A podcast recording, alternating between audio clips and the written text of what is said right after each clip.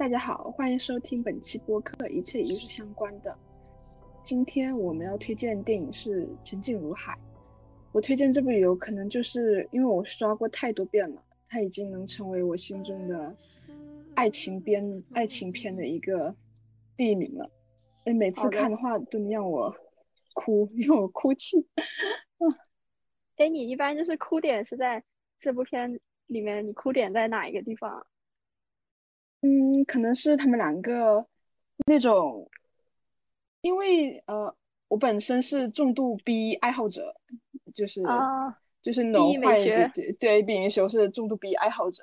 H 一的话一般一般的话可能不会在那么点我的点上，但这部片就是又是有家国情仇那种仇恨，然后隔绝两个人之间的感情，对吧？然后最磕我的一点可能就是。那个女孩子最后那句话，就是他们第一句话也是最后一句话，就是再见了，永别了，adieu。对，我特别喜欢磕那种，就是在整个大时代背景下，两个嗯两个人物之间就无法抵抗时代洪流，就无法做出选择这种这种情况吧。哎，我蛮想听听你的想法的，因为我看了很多遍了。然后你你是前面刷的，刚之前刷的对吧？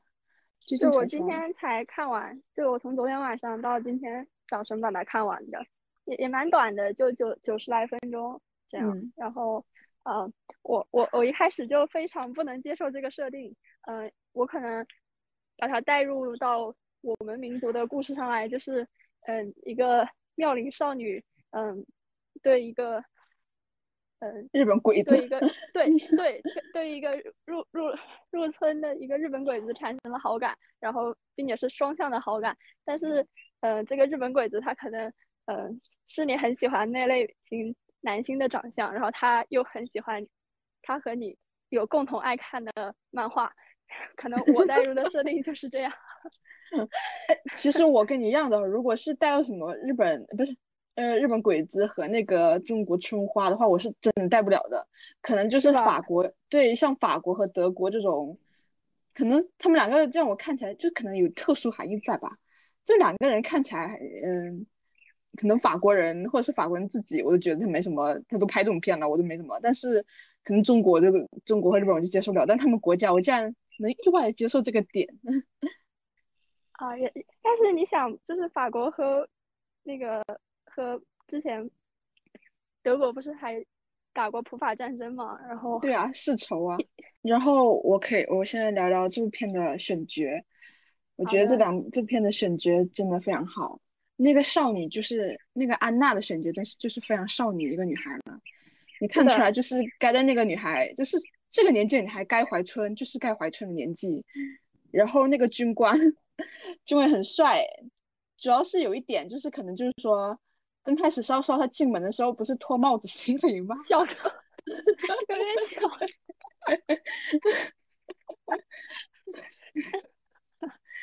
就是可能有点突突的吧，于是突然吧。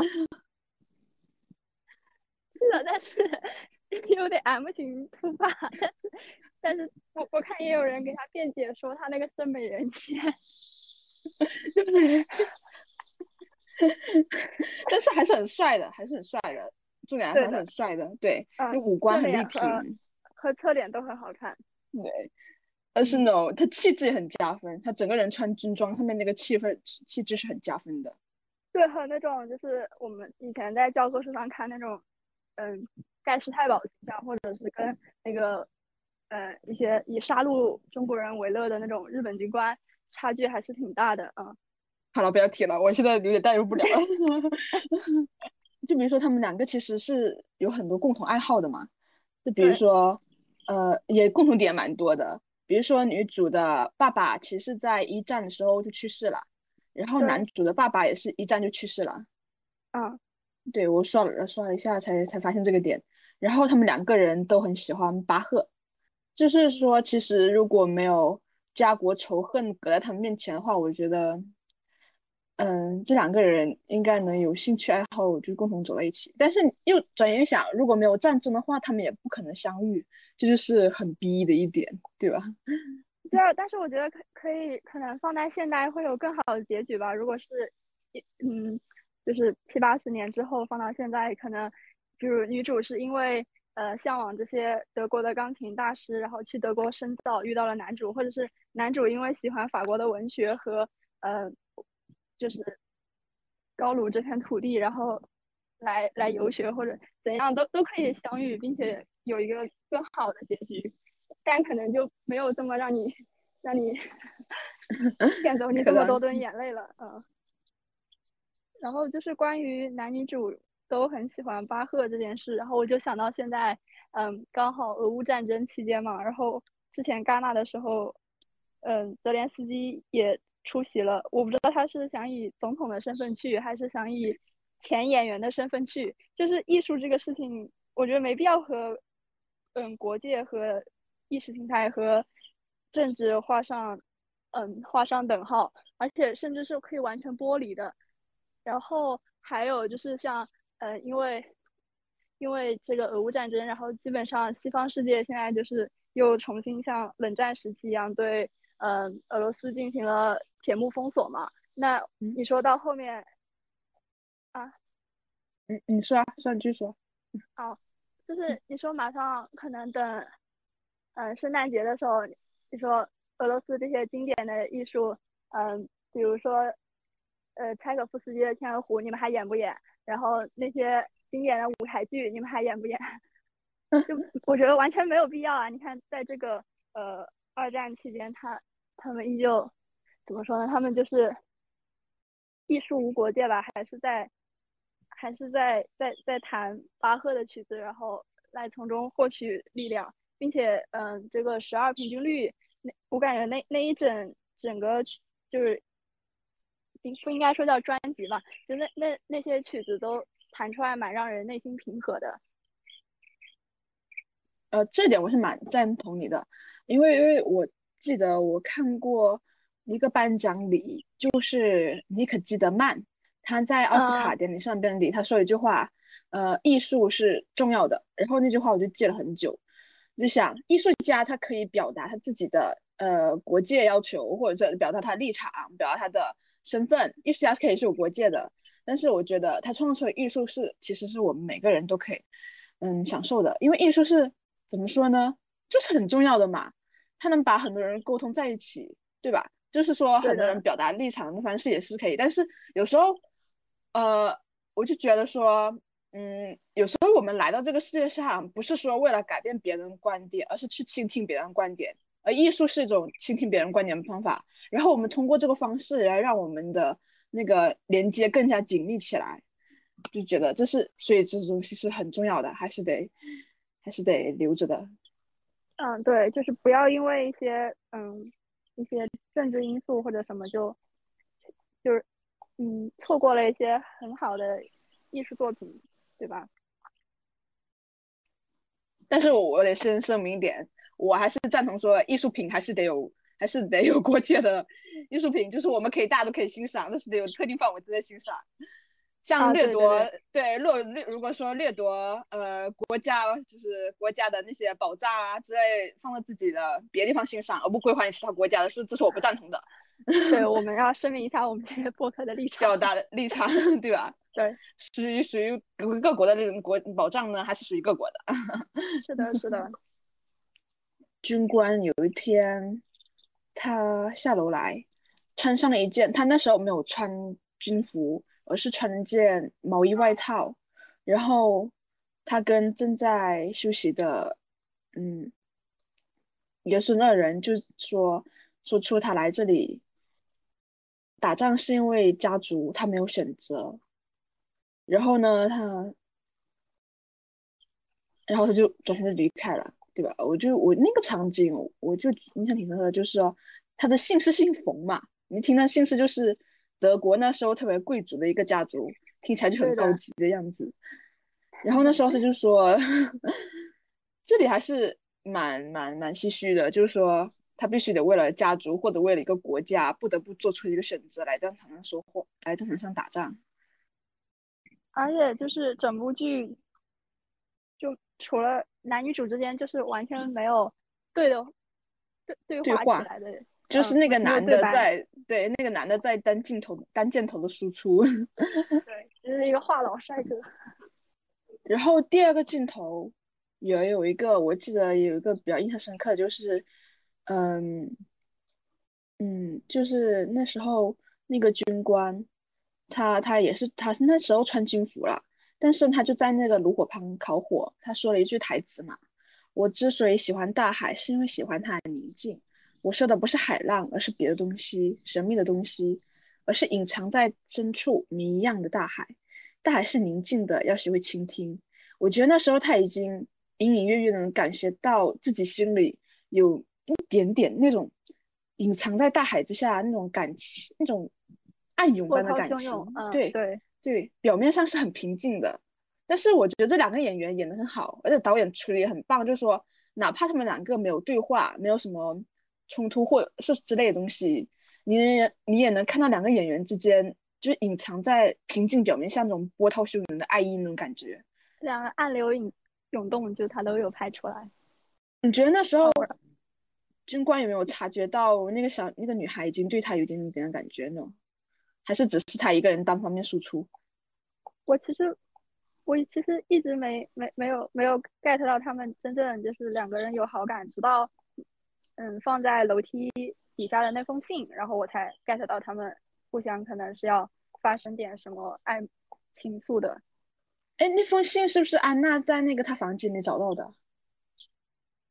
啊，我说的不是后来悄悄跑去她房间，就是她那天回家，然后她发现她爷爷和表哥在。聊天，然后她偶然间看到的那个楼梯下面的那封信。哦，对，而且表哥也是蛮混蛋的，说是。对的。我就搞不清楚法国人，法国这个表哥跟表妹是可以是可以这样子的吗？不过有一些，我记得有些欧洲国家好像表兄妹、堂兄妹是可以，或是亲兄妹是可以在一起的，就就混蛋吧，那就混蛋了。然后我我印象很深的是这部片子里好多嗯镜子的，就是镜头，嗯，没错，确实，嗯，还还蛮就是一个蛮常见的拍摄手法的，可能你既能看到他的怎么说就是呃身体身体动作，然后也可以同时看到他的演员的面部表情，就挺妙的这些镜子的。呃，布局。应该导演也动了一些心，动了一些心思的，嗯嗯，对，比如说那个女孩，她有时候就会经常照那个镜子，然后打理自己。其实那时候我就对感觉她已经就是像小女孩一样嘛，对吧？对对对，女孩子就是看到情人。然后还有就是你刚刚说的那个，呃，男主去独自输出那段关于海的独白的时候，女主应该也是有那个柴火。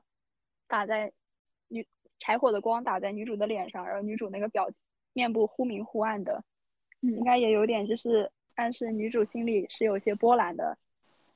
然后还有一段是那个女主那个脚受伤了，呃，就是她对自行车脱了，对，然后那个军官他就看那个车，然后就停下来，你看那个样子就很自信嘛，觉得女主肯定会上车，然后就端立起来，我觉得那个场景好好笑，有点好笑那种感觉。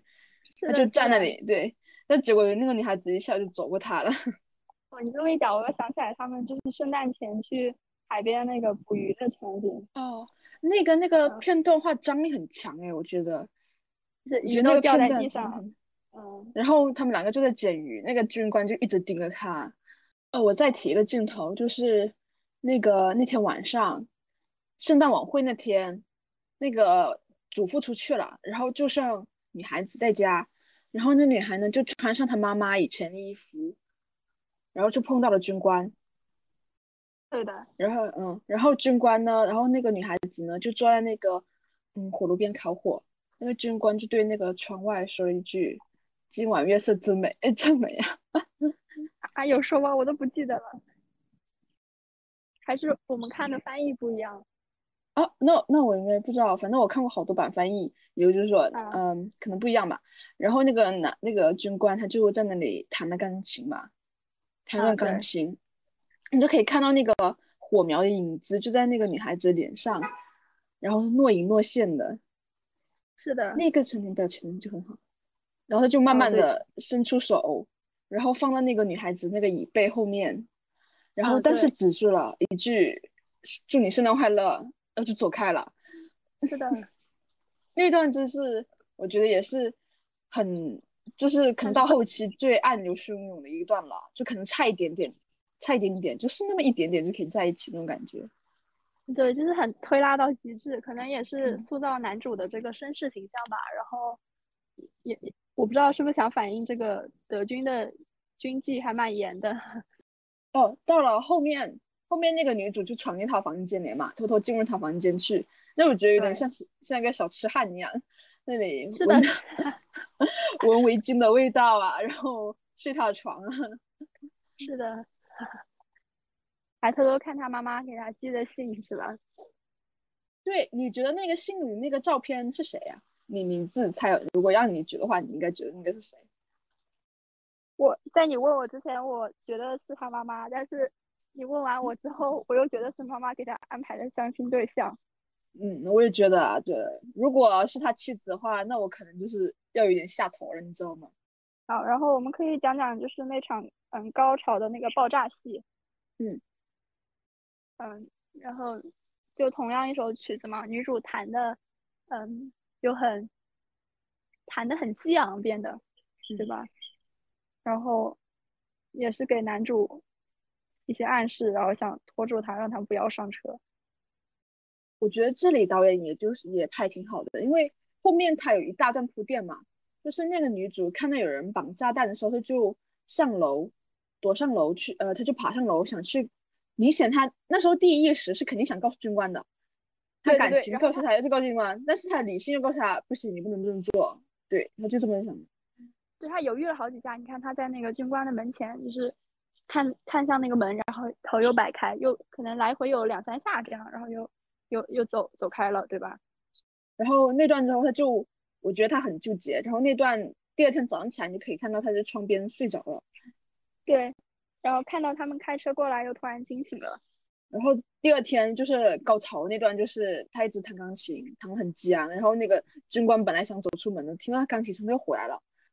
是的，那里有一个点，就是就是说，其实嗯，军官来之后，那个女孩就一直没有弹过钢琴。然后这是他第一次，对，就是后面他唯一一次，就是在军官在这期间，他弹又弹了一次钢琴。但你其实看军官那个眼神。你看他那个眼神，就完全不觉得这个琴声是在告诉他弹什么，但只是觉得哇，这个女孩弹钢琴了。你看他的眼神，其实很深情的，他好爱她。直到后面那个爆炸发生之后，他才明白明白过来。嗯，对，那简直是磕死我了，真是。你觉得那段就是发生爆炸之后，军官那一瞬间心里在想什么呀？很复杂哎，很复杂。我觉得肯定要有一些生，有一些怒火吧，因为他之前也提到，就是来的都是他的好朋友，然后好朋友就可能是曾经在战场上出生入死的朋友，然后现在就三个人都突然毁于毁于毁于一旦，对吧？嗯，但一方面他会想到，哦，女女主弹这个钢琴，原来只是原来是为救他，他肯定又很羞愧，很自责。那种感情就很纠结，这一下子人物那个就立起，就是不是立起来了。嗯，就是说他们两个感情那段时间看起来就怎么说呢？感情线变丰满了，是吧？对，就是这条线慢慢的变丰满，然后更复杂起来了。我觉得也是特点。然后后面男主就去去外面，然后去看他那个那个被炸伤场景，然后就有个镜头嘛，那个火中间他们隔的是火嘛。然后男主站在那火一边，女主和她的祖父就站在另一边，那个镜头就是非常很明显了，他们两个注定就是对被战火隔阻隔的。然后我觉得这场戏应该也是，嗯，让男女主重新审视他们的关系，可能就又再一次记起了战争对于，呃，对于他们这这一段关系的，呃。影响吧，就是注定是没有什么太好的结局的。然后我们可以聊一下里面的另一条线，就是抵抗组织那条线，就是女主她的邻居嘛，对吧？那个邻居阿姨她有一个小男，有个小儿子嘛。你们其实前面有一段，就是男主其实是在那个小男孩受伤的时候呢，他就把那个孩子就送回去了，抱回家。对对。然后他们那个抵抗组织的接头暗号是在那个窗户旁那个旁边放那个那个一个天竺葵，天竺葵。对，后来也有，对，后面也有。嗯，后来女主也放放上了，应该就是加入了地下组织，想要抵抗在驻扎在这里的德国力量吧。嗯，怎么说呢？这我觉得这才是我心目中就是，所以我一直很喜欢这个女主，就说她就算是，嗯，怎么说呢？有血有肉的一个大女主，我觉得她算是一个大女主，一个有血有肉的大女主形象。她明白，对那个年纪她是不可避免的，可能对这个非常绅士的一个军官产生了爱意，但是呢，他还是为了自己的国家以沉默就是回应这个男的，这是他做最最大一个抵抗，沉默了。但最后呢，他是为了自己的国家呢，为了自己的国家，然后我爱你，但是我也爱我的国家嘛，对吧？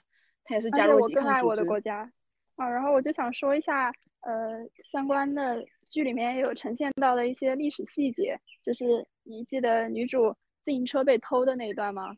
嗯，啊，就是他？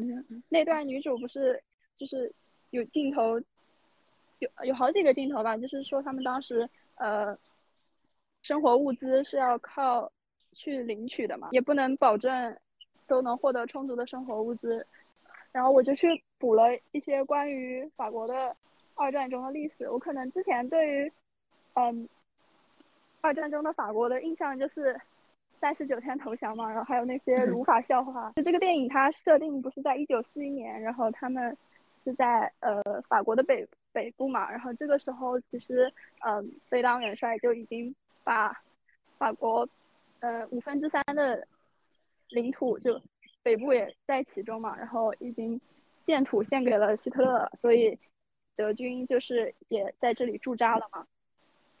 然后，并且，呃，希特勒当时要求的他们的战争赔款是每一天要交四万法郎的很高的一个战争赔款，然后就导致，嗯，百姓可能要吃更多的苦头，然后，嗯，黑市也很猖獗，可能大概就像苏联解体之后的那段很民不聊生的时间时光吧。哦，然后还有就是女主教钢琴的那个小女孩，他们一家。是犹太人，对吧？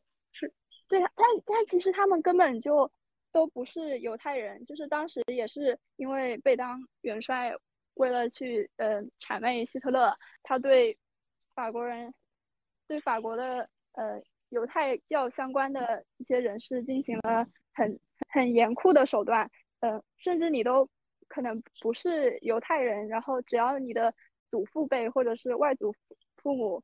信过犹太教，然后法国当局就会把这些人送去那个集中营。啊就是还有，嗯，女主的爷爷不是就是常常会看报纸嘛，然后报纸上面不是就是在呃给那个被当元帅歌功颂德嘛的。但是男主呃女主爷爷不就是很不屑一顾嘛，嗯，说嗯对，然后就他们应该也是对当局这种呃苟且偷生，然后赶紧投降。给自己找退路的这种，呃，行为感到不耻吧？就甚至都没有没有去拼命的抵抗来保卫自己国家的那个机会，就就就变成了沦陷区的人。邻居家的太太，她朋友被抓走的那个，就是女主提醒说：“我昨天看到你戴鸭舌帽的那个朋友被德国人带走了。”嗯，那个应该就是我个人猜测，他可能是呃。就是法国共产党的成员，然后在呃戴高乐的领导下，就是在默默的做一些抵抗德军的一些事情。然后我不知道女主后面加入的这个组织，应该具体性质可能最后也都会都会慢慢汇入那个主要组织吧。哦，那我有点想到我以前看到看的一本书叫。呃，生命里最美好的春天，是那个谁写的了？马克·李维写的啊，就也是在二战时期，一九四三年法国的时候，然后那个政府就成为纳粹傀儡嘛，然后那个对，然后也是讲一群抵抗组织青年的故事，我觉得有也可以，也嗯，有点让我联想到那本书了。后面那群抵抗组织成员其实结局有有人有人就是后面就被抓走了嘛，也是不怎么好。对的，对的，就是他们发现自己要要去。为之战斗的甚至不是纳粹，而是嗯国内的一些比较保守的政权，他们就是早早的投降，然后不愿意去抗战，并且帮助纳粹来镇压自己的同胞，呃，试图救国的一些行为，就觉得蛮蛮寒心的。然后那段结束之后，就是嗯，女邻居被抓走了嘛，呃，女主就想去找男主。求情，把他们保保释出来，但那段就是拍的很好。他们那时候还是还没还是没有对话。我觉得女孩女孩子那时候已经做好了要跟他呃说话准备了，但那时候还是被拦住了。然后他们两个就不停的回头，然后回头看对方。是嗯，然后男主坐在车上还一直在回头看着女主，好感人的，你知道吗？好感人的。是的，然后我有一个很，我可能全篇唯一一个泪点就是，嗯，邻居家的那个夫妇两人被带走，嗯，那个小男孩跟他后面追，也想被带走的那个事情，我瞬间泪就绷不住了啊。那里很可怜，就是战争，对，也是，可能也是对女孩子以后要加入抵抗组织也是有一定影响的，她还是要为了自己的国家而奋战。然后后面他也是有养了这个小男孩的。然后女主之前也受了很多邻居的照顾，也偷偷会给她橘子什么的。嗯，对啊。然后就到我们的最后一幕了，我们的男主他要被派去战场了，就是东线战场。对，还是苏联，基本可能，嗯，基本就是有去无回了。那段我记得以前讲历史课的时候。其实高中历史这一课讲的还有一点点多，可能其他抵抗组织对还蛮细的，因为那是就是代表德国的负面开始，德国战争负面的一个开始嘛，对吧？对，转折的一个点嘛。而且确实就是，嗯，怎么说，就是俄罗斯的冬天是战争史上 bug 的一般的存在吧，基本没有没有人能熬过，而且它疆域又这么大，补给线又拉得很长，基本可能。很难有人可以跑这么远，然后又能一直输送，能打赢长期战，基本是很很难的一件事。然后再扯一下，扯一下，我记得当时俄罗斯不是办世界杯吗？然后本来是强队的德国队很快就出局了，然后很多人就网上玩那个梗嘛，就说德国人再次失败在了俄罗斯领土之上，一些老二在笑话。对，然后就到了我们的。我觉得可能是整篇最高最感人的部分，嗯，那个女主最后忍不住自己的感情，然后只对他说了一句再见。然后那个你看那个男主的表情变化的也很微妙，哎，那个男主演的很好，他就是他刚开始是很惊讶的，很惊讶的，然后慢慢变成了一种就释怀了。然后我感觉他那时候已经已经已经满足了，就是带那种。去必死心去战场了，就感觉他已经，就是感觉已经满足了吧。就是女孩子，对，就他只能说一句再见。他已经，我觉得他那时候他们两个已经明白对方是可能有那么一点点，就像是一丝一缕那种感情，就这么牵连着他们的心一样。但是也明白最后他们还是不能在一起的。对的，就是注定是无疾而终的感情。你怎么看待这种不同立场之间的感情？什么叫怎么看待？就是是是指要更看重立场，还是更看重感情吗？嗯，不算，就有点就像剧里面那样子嘛。他们立场一个是法国人，一个是德国人，然后在二战的时候立场上了，或者或者是嗯不同的信仰，比如说一个人他可能信。伊斯兰教一个人信基督教，对吧？啊，不同立场感情嘛。其实宗教上面的教义可能还更好磨合一点，但是这种呃在战争中的敌对方的这种设定就更更无力一点吧。之前好像有一部片，就是那个《辛德勒的名单》啊，你看过吗？就是里面有一对，就是那个那个伏地魔扮演者叫什么来着？很帅的那个那个那个费因斯叫什么？嗯，他那时他里面扮演就是一个德国军官，然后呢，他在里面就是对里面一个犹太人的女仆就动了心嘛。虽然说他对人家态度还是不怎么很好的，但是你可以明显感觉到，确实确实对他，怎么说？可能这个这个设定就提供了很多的虐点吧。然后，嗯，要怪就只能怪发发动战争的那个落榜美术生啊，其他，嗯，但其实那对课点也没有多少了。那个女孩其实很害怕那个男的会杀掉她。我其实我我我一开始嗯。看这个男主也是，我看一次他我就会发怵。怎么了？为什么？就就很害怕这个人，而且你如果带入就是带入身边的这种设定，就就一个女孩子和她年老的爷爷，然后突然来了一个陌生的，并且是敌方的一个中年男人，肯定每天晚上睡觉都要把门锁得死死的，然后 枕头底下要放一把手枪吧。哦，但其实就是呃，真实的、真实的当时的情况就是，嗯，德军在驻扎在法国北北方的时候，跟当地的呃民众大部分还是相处蛮友好的。哦，哦，是吗？哦，对，就对百姓其实还好，没有这么剑拔弩张的气氛。那只能说我只能是磕这一队的人设，只能说磕电影里的人了。如果带到现实来的话，就会嗯，就会怪怪的感觉。对，所以我们成不了女主啊。对啊，嗯，只能说法国人就是法国人，真浪漫。对，真浪漫，能搞出这种东西还是挺浪漫的。要是我觉得中国有写这种东西的话，可能就有点嗯，就奇怪怪的，很奇怪了。哎呀，我觉得唾沫星子都能淹死。确实，我也接受不了，接受不了的东西。而且可能很重要一点就是男女主颜值很高。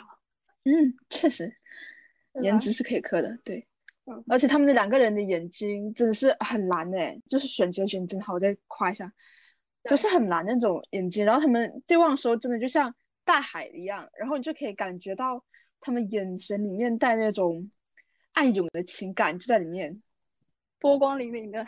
嗯。哎，其实这是他们二搭嘞，我刚刚翻了一下，嗯，其实在零三年的时候就合作过一部叫《多米多米尼西案件》的片子，也是同一个导演拍的。哦，传记片、犯罪片，嗯，那么剧聊一下，不过是同个导演拍的，同个导演，然后那个混蛋表哥也在里面。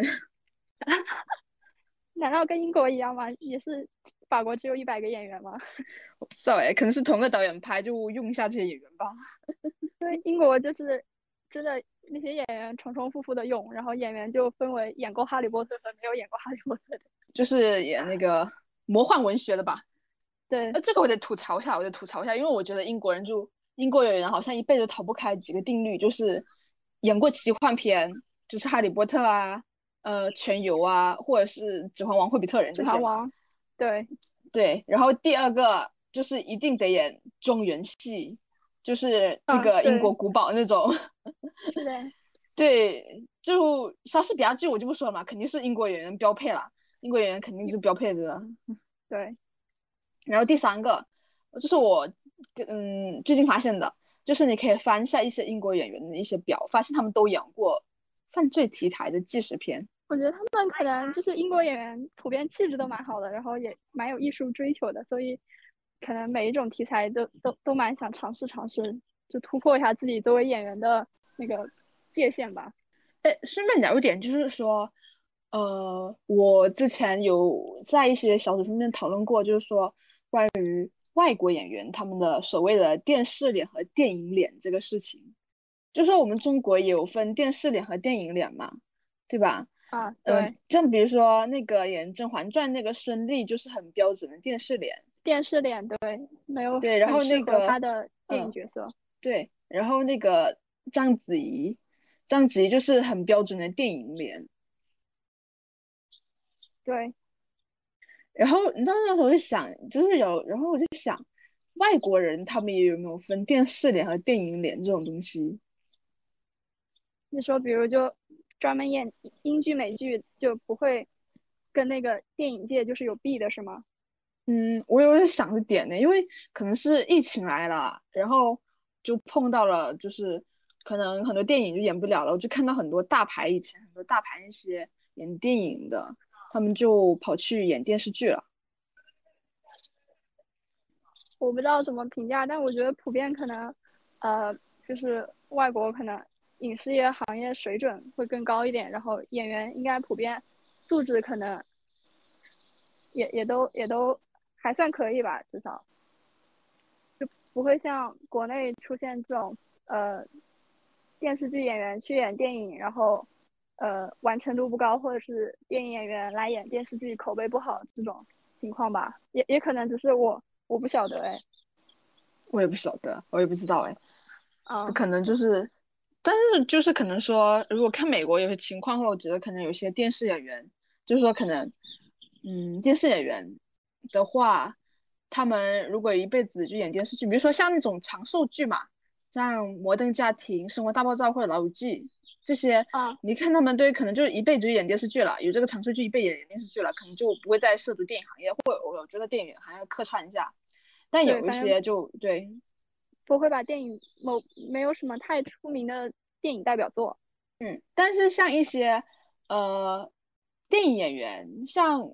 嗯，你可记得曼，这就是说，我看他已经演了哈，呃，最近已已经演了好多电影电视剧了，然后就有点感觉像，比如说像在电影界有点成就的，他们到后期会选择去，嗯，拍电视剧，就感觉有点像他们冲奖项的一个，为他们家里冲奖项的一个准备，就在家里多放一座奖杯，就可能电影奖项收完了，收集完了，然后在在家里多收一个电视剧的奖杯一样。